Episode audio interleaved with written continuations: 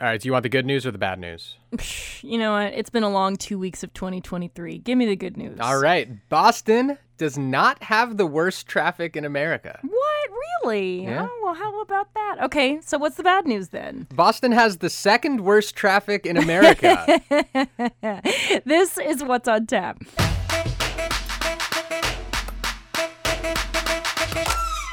From the GBH newsroom in Boston, I'm Paris Alston. and I'm Jeremy Siegel. Bad news, bad traffic. We'll take a look at how our city's congestion stacks up on the world stage, not just nationally, in just a minute. But first, The city of Boston and us here at GBH News are getting ready for tomorrow's unveiling of the Embrace Monument on Boston Common. Now, this, of course, is honoring Dr. Martin Luther King Jr. and his wife, Coretta Scott King, and their time and impact in Boston.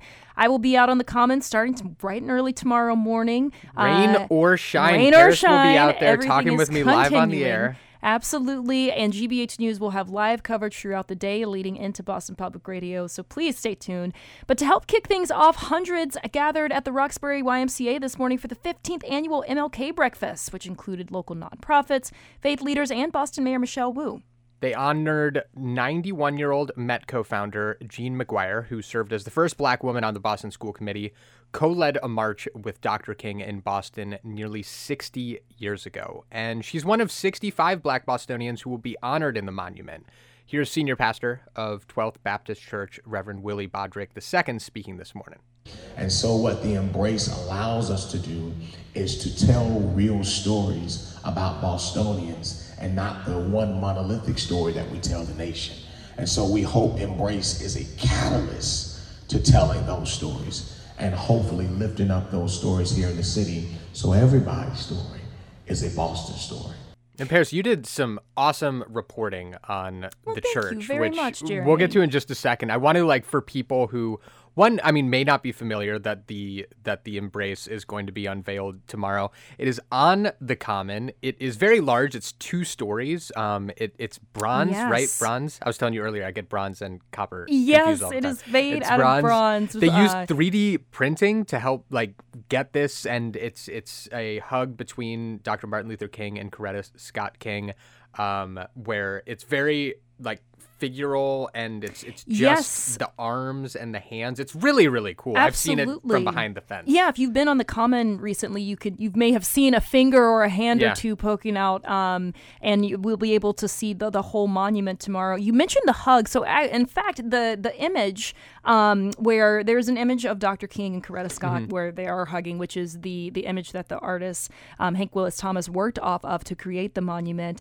and that in that image they are at. It's not the 12th Baptist Church that's currently in Roxbury, but it's a, a former building that 12th Baptist was housed in. So you see the through line runs here all the way um, from the Kings to to everyone we've talked about, to people like Jean McGuire, who's going to be honored tomorrow, and to folks like Reverend Bodrick, um, who I did speak to, along with Associate Pastor Jeffrey Brown, who's also a co-chair of Embrace Boston. And if you didn't catch that conversation with the two of them from earlier in the show, you can go on to gbhnews.org later today and check it out. It was really wonderful speaking to the two of them and being in the sanctuary with them.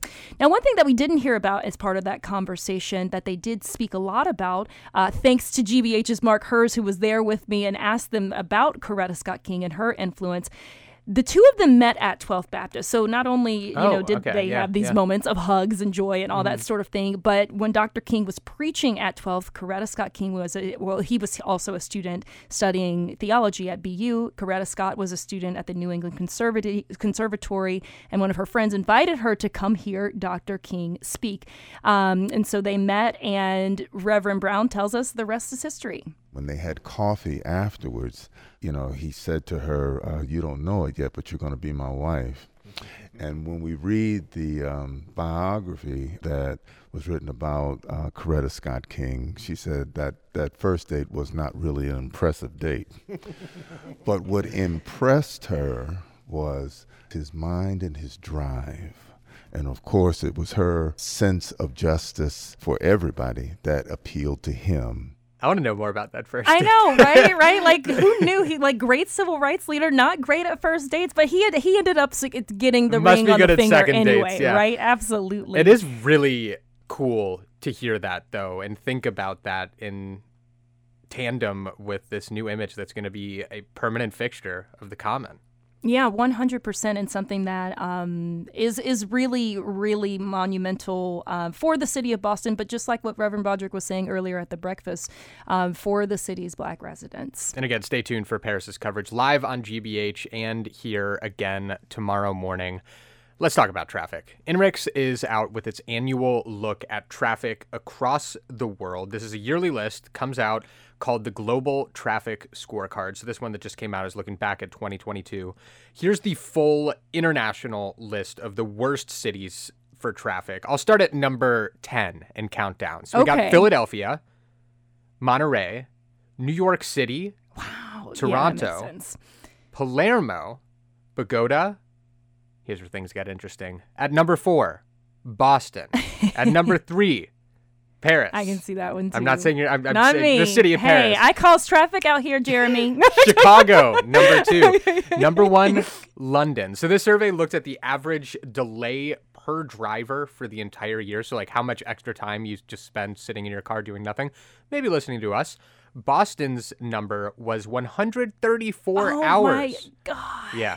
That is a lot of time. I mean, you think about all the things you could be doing, right? You could be running errands. You could be, I don't know, you could be sleeping, right? You could Yeah. be doing something you actually want to do instead of sitting in traffic. And it's, it's to your point, like people do get creative, right? It is a, a prime time for listening to podcasts, for instance, or listening to music. Um, but it's also like you sit on it. I, I sit, my highest traffic spot ends up being on 93 South Mm-hmm. when I'm heading home, especially from here.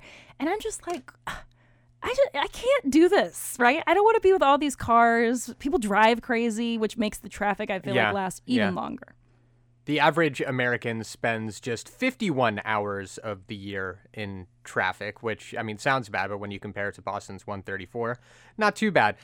There are a variety of reasons that this might be. Um, there was a 72% jump, by the way, for Boston in the past year from 2021. Could be because of the Sumner Tunnel construction, Mm-hmm. uh, could be the temporary bridge to Charlestown. Maybe the Orange Line shut down Oh, yeah, because more cars were on the road, fewer the people taking transit after the pandemic. Important to note, still below pre-COVID levels, like most places. Okay. So traffic's still not as bad as it once was. Now you got me thinking about the, the lack of traffic during the pandemic. Yeah. I'm like, oh man, you could get anywhere quickly, but Well, if and you, it's starting earlier now. GBH's Bob Seay has reported on that as well, Oh, right? Like it, it the Yeah. traffic builds up earlier in the day. For I guess also more people living further away. Also, you had more people moving out of the city Mm-hmm. during the pandemic. If this ever gets you down, if you're sitting in traffic for hours like Paris, like, come on, people, just think. At least I'm not in London. It's true. There you go. Well, we did mention sleep there. That was one of the things you could be doing instead of sitting in traffic. And this morning, Not if you're sitting in your car, though. No, no, no. Please do not fall asleep at the wheel, folks. Um, sleep divorce is something we've been chatting about because the sleep health service Sleepopolis has been tracking how much people are talking about sleep divorce on Twitter. So this is basically when couples, people who sleep together, decide, okay, we just like have too many incompatible sleep habits. You like to keep, you know, your side of the bed really warm. I like to sleep cool. You're you like a firm mattress. I like a soft one. We just can't do this anymore because we're not. Act- yeah, you're still in the I like to always covers, say, what's you, going you on keep here? putting, giving me all of the covers. I That's know, your- right? I'm a cover stealer, not even going to lie to you there. But this study looked and found that more and more people, actually 41% of tweets about sleep divorce were positive. So with people favoring this idea.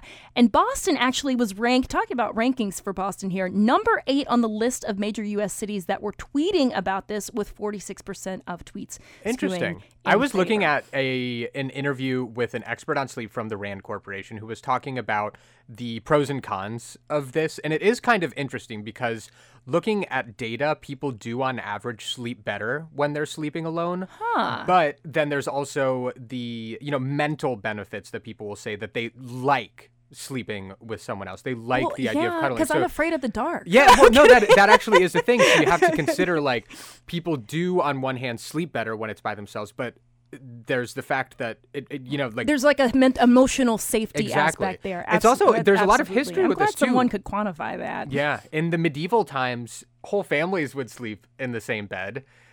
Okay, that's a bit much. Things Like changed in- co-sleeping, right? That's yeah, like a thing. things changed in the Victorian era. That's when it like people got rich enough to have their own rooms in their own beds. So then it switched back.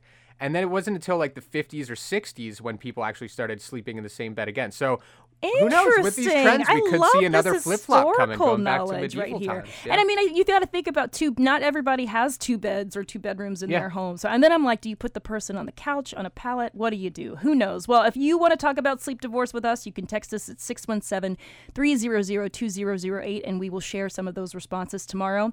In the meantime, a couple things happening today. ICA Free Thursdays are from 5 to 9 p.m. tonight. And the C's are playing the Nets in Brooklyn. That's at 7:30. Bruins host the Seattle Kraken at 7. That's what's on tap. For Thursday, I almost said it was Friday. It's only Thursday. Almost there. January 12th, 2023. Got the year right this time. I'm Jeremy Siegel. And I'm Paris Alston. You're listening to GBH News.